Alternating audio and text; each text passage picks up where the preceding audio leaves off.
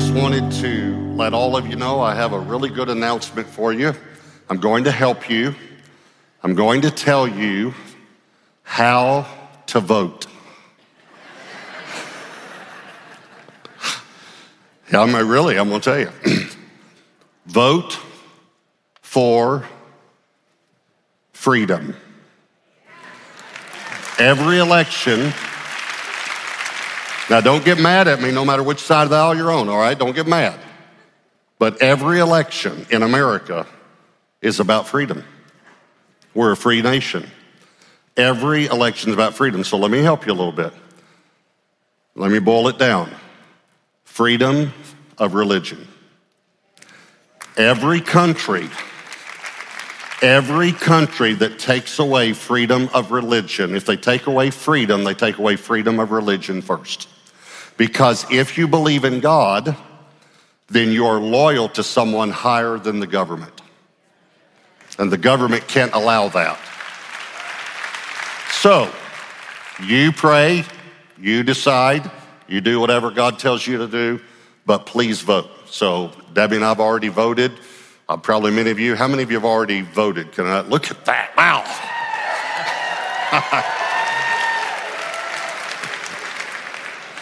All right, let's pray. Let's pray for our country. Let's continue to pray, okay?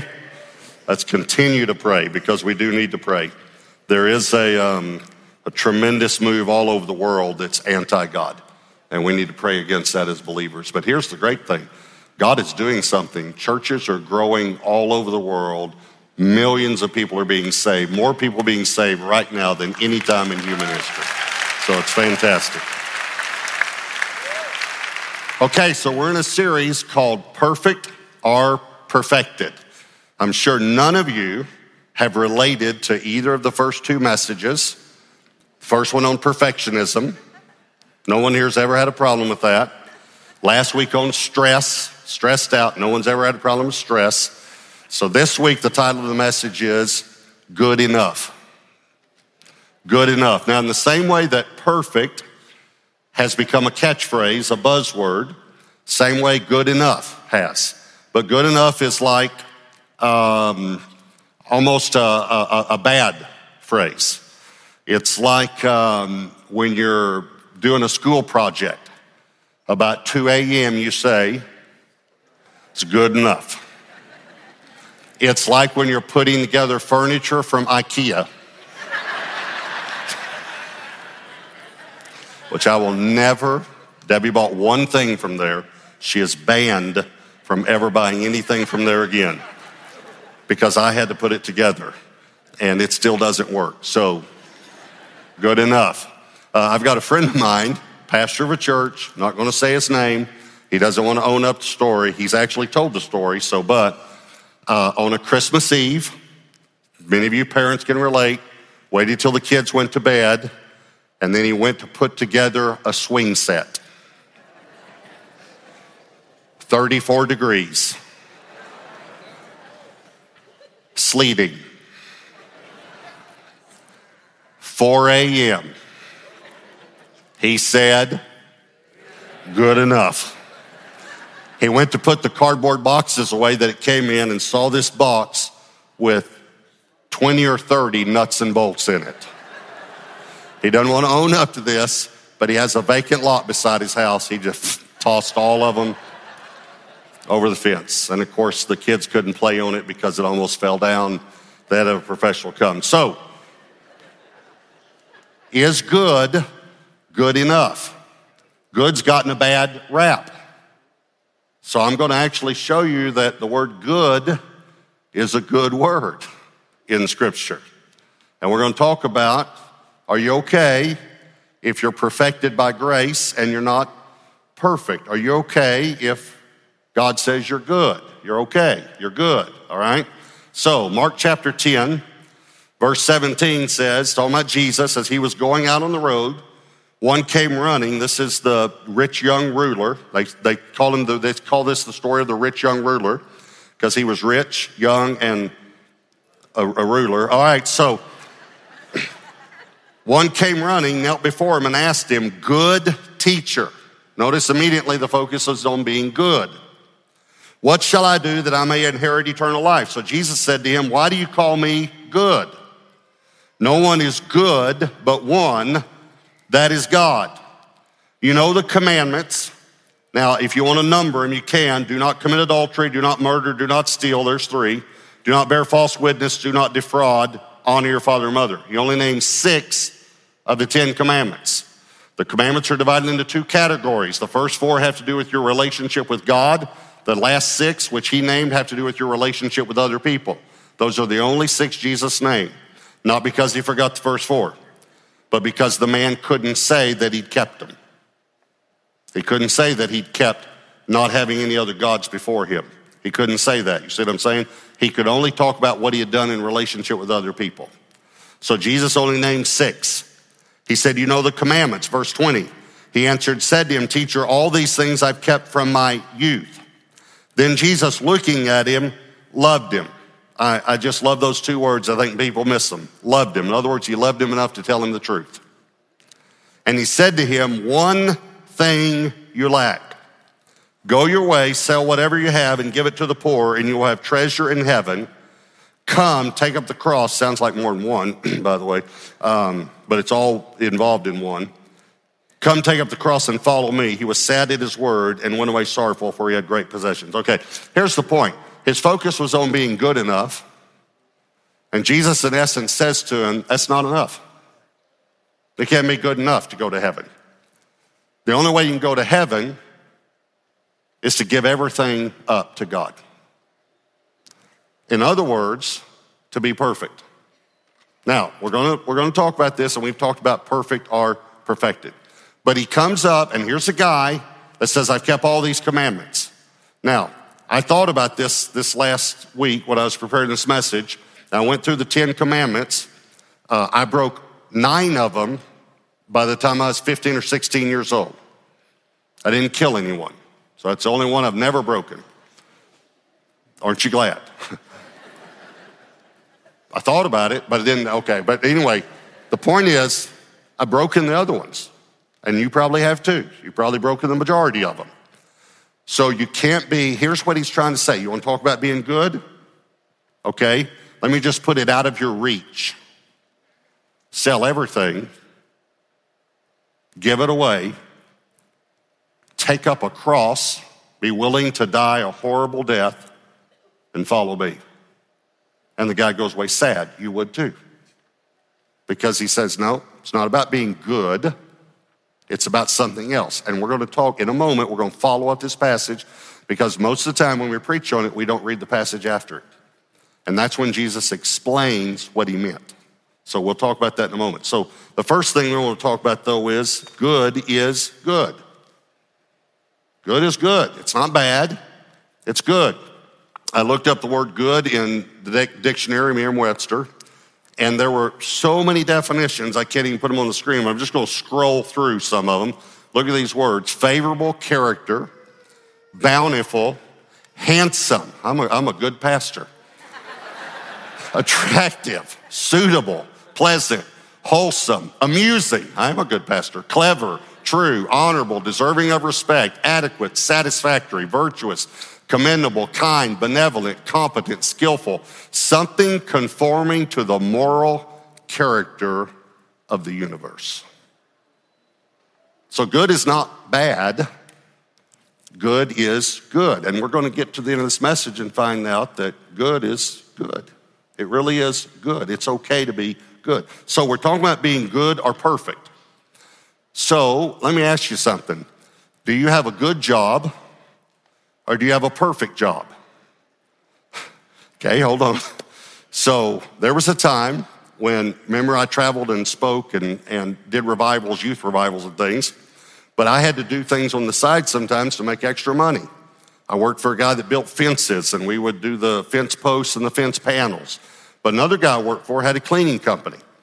And so when I went to clean, we cleaned office buildings, and he had me clean the restrooms. And he did not believe that you cleaned toilets with brushes. You put a rubber glove on, and you took this, rag thing and just cleaned that toilet. So I'm kind of cleaning the toilet, and he comes in and gets on me. No, it's not the way you do it. You got to really get after it, and he kind of chews me out, So I'm a little mad at him. I'm a little embarrassed. So I thought, okay, I'll just really go. So I went like that. Well, his glove was longer than my glove.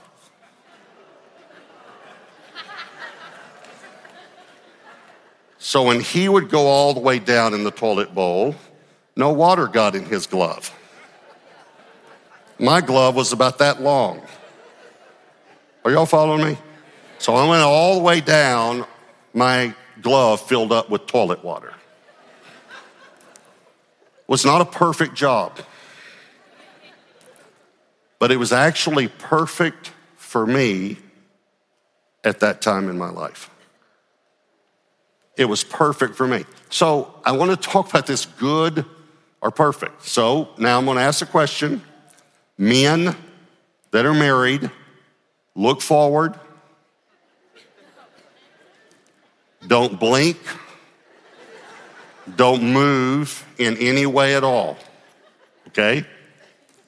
Is your wife perfect? Don't move. Is she good? Is she a good gift from God? Or is she a perfect gift from God? Show you scripture, Proverbs 18:22. He who finds a wife finds a good thing. She's good. But let me show you another scripture. James 1:17, every good gift and every perfect gift is from above and comes down from the Father of lights, with whom there is no variation or shadow of turning. So is your wife good or perfect? You ready for this? Yes. Let me tell you what I mean. Debbie and I were having a funny fight one time. I don't know if you know what a funny fight is, but you'll recognize it. You've had one. It's when you're arguing about who was right, which way to go, which was the shortest route, or whatever it is, and you're not mad at each other. You've been married a long time. You're just kind of, joking with each other. You're not jabbing. There was nothing. We were just joking. Does everyone understand? We were not really fighting, and we weren't, mad. We didn't say anything that would have hurt each other's feelings, but we were joking with each other. And so I said to her, contrary to popular belief, you are not perfect. And she said to me, I'm perfect for you. So is my wife a good wife or a perfect wife? Yes. She's a great wife, and she's perfect for me. Is she perfect in her behavior? No. But is she perfect for me? Yes. Are y'all following me? So when God gives a gift, it's perfect for us, but it's also a good gift. Good is not bad. Good is good, okay? Here's point number 2. Grace is good. Grace is good. So remember, rich young ruler runs up to Jesus. What do I have to do to inherit eternal life? You know the commandments, have kept them all. Okay, you lack one thing, that's everything you own. Okay. So watch what happens next. Verse 23. Then Jesus looked around and said to his disciples, how hard it is for those who have riches to enter the kingdom of God. And the disciples were astonished at his words. Astonished. I want you to remember that word. We'll come back to it. Astonished at his words. But Jesus answered again and said to them, children, how hard it is for those who trust in riches, now he's clarifying it a little more, to enter the kingdom of God. And then here's the famous verse. It's easier for a camel to go through the eye of a needle than for a rich man to enter the kingdom of God. And they were greatly astonished, saying among themselves, they didn't say to Jesus, among themselves, who then can be saved? But Jesus looked at them and said, with men, now we're talking about being saved, with men, it's impossible, but not with God, for with God, all things are possible. So let me just talk for a moment about the disciples. Why were they astonished? Why were they greatly astonished? By the way, these are two different words in the Greek. Astonished means amazed. The second astonished is amazed, but it's a compound word. And the other word that it joins with it is to strike with a blow. It's like to strike someone in the face, hit them with your fist. So it was like he hit them in the face with amazement. That's the word the Bible uses. They were amazed the first time, then they were knocked down with amazement. But why? Because I've heard that the disciples were poor. So when Jesus said, you know, it's hard for rich people to go to heaven, you would think they'd say, yep, that's right. Yep, those rich people, they're not gonna make it. Well, us poor fishermen, we're gonna make it.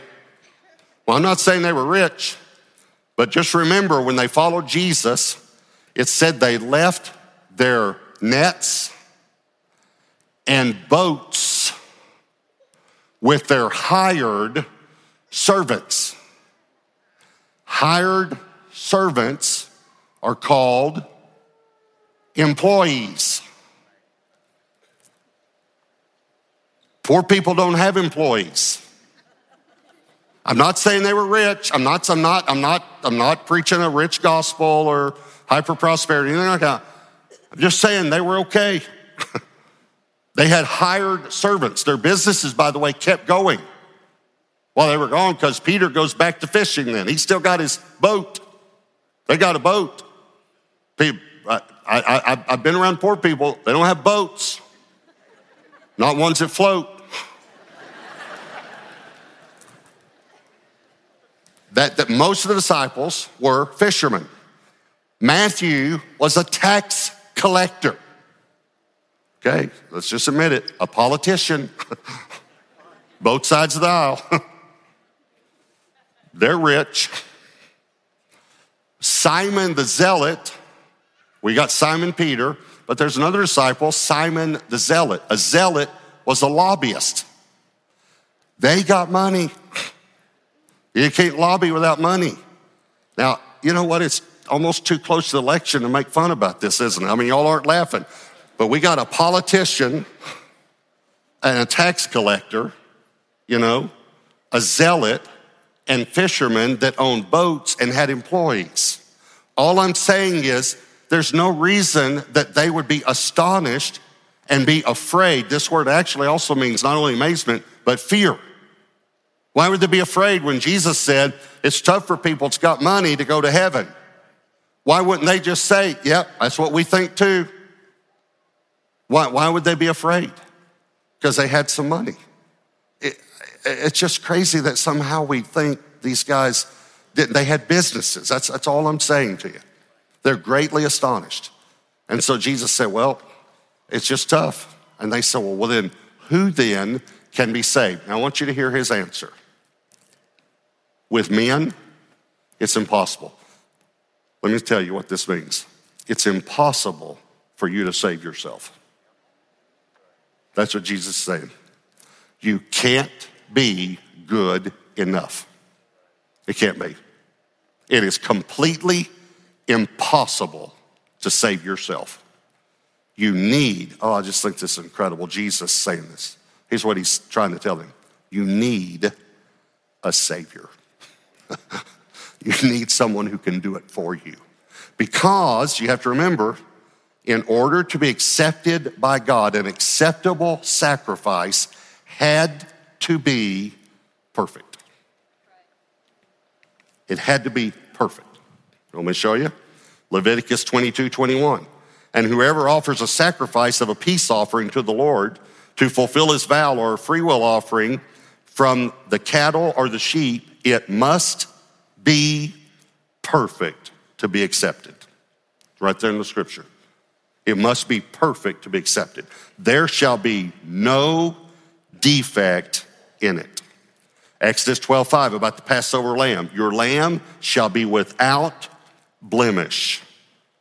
And then obviously it's fulfilled in Christ, 1 Peter 1:19, but with the precious blood of Christ as of a lamb without blemish. So here's the perfect one standing there saying, you can't save yourself. You can't be good enough. You have to be perfect. But I'm perfect. I can save you. That's what he's trying to tell him. So we've been talking about perfectionism, stress. Let me just tell you, perfectionism will never be overcome by trying to do better. You'll never overcome it by trying to be better or do better. You only overcome perfectionism by grace, by being perfected by grace, receiving grace. Let me give you an example of grace. So in the Old Testament, God gives the law. It's his moral standard. The New Testament tells us it's literally to frustrate us to bring us to grace. It's phenomenal. It's just Jesus and Paul spend most of their ministry trying to get people to understand how good grace is. So you've got the law, and most people, again, think it's 10 questions. It's not 10 questions, it's 613 questions. It's Leviticus, which is the law of the Levites, Leviticus, and then Deuteronomy means the law a second time. So Leviticus and Deuteronomy have the law, 613 laws. So here's how good grace is, okay? God says to every human, if you want to go to heaven, you have to be perfect. There's a test you have to take, 613 questions, and you have to get them all right. If you miss one, you don't go to heaven. And by the way, you've already missed about 600 of them. Now, my son took the test and scored a perfect score. If you won't, you can take his grade. Or you can take the test yourself. But you've already failed. Are y'all following me? That's how easy it is to accept Christ and what he did on the cross. Do you want to try to work your way there, or do you want to accept his score? Here's the problem, though, with believers. We accept grace, and then we still try to be perfect in everything we do. You're not going to be perfect. You're a human. You're going to make mistakes. But you're good because he's made you good, and God's good. So, all right, so good is good. Grace is good. And here's number 3. God is good. God is good. Now, there is such a move online. And, of course, we've seen it with Facebook and Twitter and Google. There's such an anti-God movement right now that you need to be careful searching theology online because they have anticipated your every search. And so many people will search and they'll tell me theology that they found online. And I don't mean this in the wrong way, but it's kind of like when I tell the doctor what I found online, who went to medical school and I'm telling him something about a drug or something, and he's thinking, I studied that, so I just want you to be careful studying theology online, but I do want you to study the Bible. That's where you get theology, is from the Bible. So be careful online. So I know where the word good comes from, but I decided to just kind of refresh myself on this. So I put in the search, does good come from God, the word God? All these articles, No, good doesn't come from God. Good is this word, God is this word, and straight, almost one of them said straight out, several straight out, God is not good. It's amazing.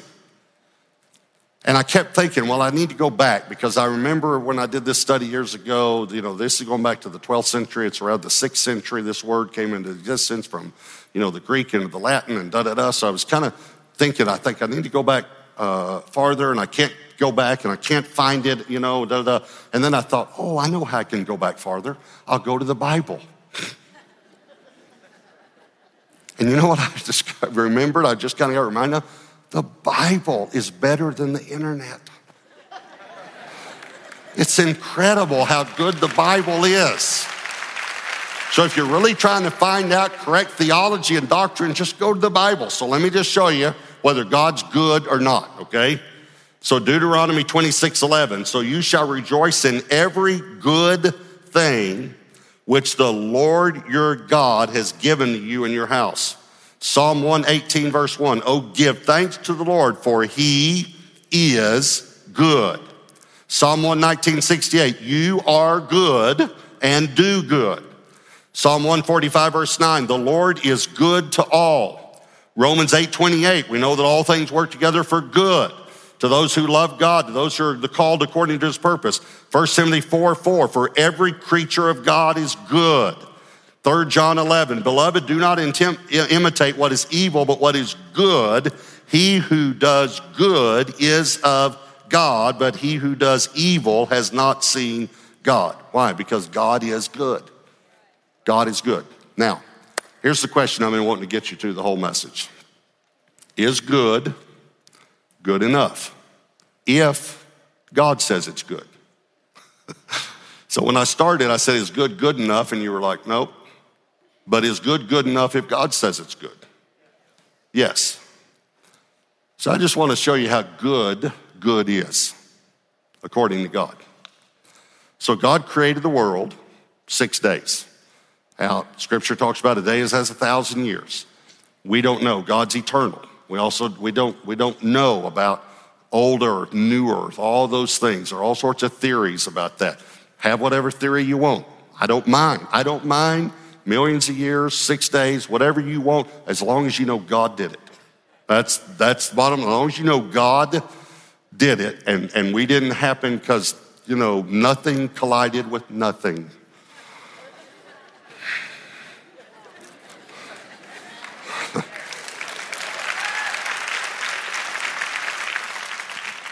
God said, let there be light, and there was light.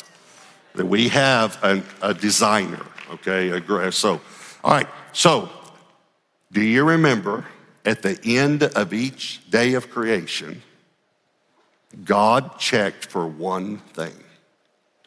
Here's the end of day one, Genesis 1:4. And God saw the light, that it was what? Good. Didn't say perfect. Didn't even say great. God said, that's good. End of day 2, verse 10, God saw that it was good. End of day 3, verse 12, God saw it was good. End of day 4, verse 18, God saw it was good. End of day 5, verse 21, God saw it was good. Now, you do need to know on day 6, he created man before he created woman. Genesis 2:18 says, and the Lord God said, that's not good.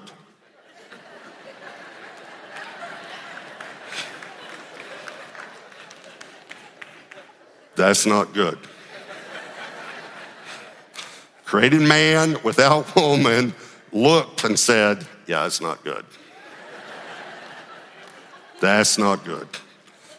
Just, ladies, just leave him for a few days. You'll agree with God. Not good. It's not good. But at the end of day 6, after he created woman, Genesis 1:31, then God saw everything that he made, and indeed it was very good. And the evening and morning were the 6th day. So I just want you to know something. Good's good enough with God. It's good enough to be good, to be made good by God's grace. Everything he made was good. And when he made you, he said, that's good. That's good. So we're talking about good and perfect. So my son James, Josh and James, both my boys, are outdoors. And they love the outdoors. In high school, a teacher called us. It was required that James take art. And so the teacher called us and said, James is really good in art, and I want to enter what he's done in the state competition. And I found out a little more about it. I talked to him this week about it. Nearly all art, 99% of all art, starts with a white canvas and artist shade. But there's a type of art that James did in high school that's one of the most difficult types of art. He would start with a dark piece of paper and scratch it off into a figure, into a picture, a portrait, by scratching the darkness off to reveal the light. So let me show you it's a horse that he did. Let me just show you this. And he was a junior in high school. So all he's doing is just scratching there. And that was when he was a junior. And then when he was a senior, he did this one. And both of those won state in art, both of them, his junior and senior year. But his junior year, when they called and said, she said, I think he could go to state. And I said, James? My son, is an artist. What I didn't realize was that Debbie's an artist, and I've been trying to get her to paint more because we moved into this new home, and she wanted abstract art. Have any of you seen abstract art? Have you seen the price? I said, I'm not paying that much money for something. Our grandchildren can do that. So I told her, you paint some because I think you can do a better job. And she doesn't know, by the way, that I'm showing you this, but she's painted some. But look, this is one of her paintings here. Isn't that something? So apparently James got this from Debbie because I can't do any of this, all right? But that night that James was up doing the art, by the way, we're going to auction that off later for the building fund. So my retirement is set, I think. So, but James is staying up late, and we go on to bed, and he stay up till 1 or 2 o'clock in the morning working on one of those art things for state. And the next morning, I said to him, hey, did you finish your artwork? And he said, yeah. I said, well, what do you think? You know what he said, right? He said, well, it's good enough. And he showed it to me, and I said, that's perfect, son. That's beautiful. That's incredible. You know why? Because I'm his father.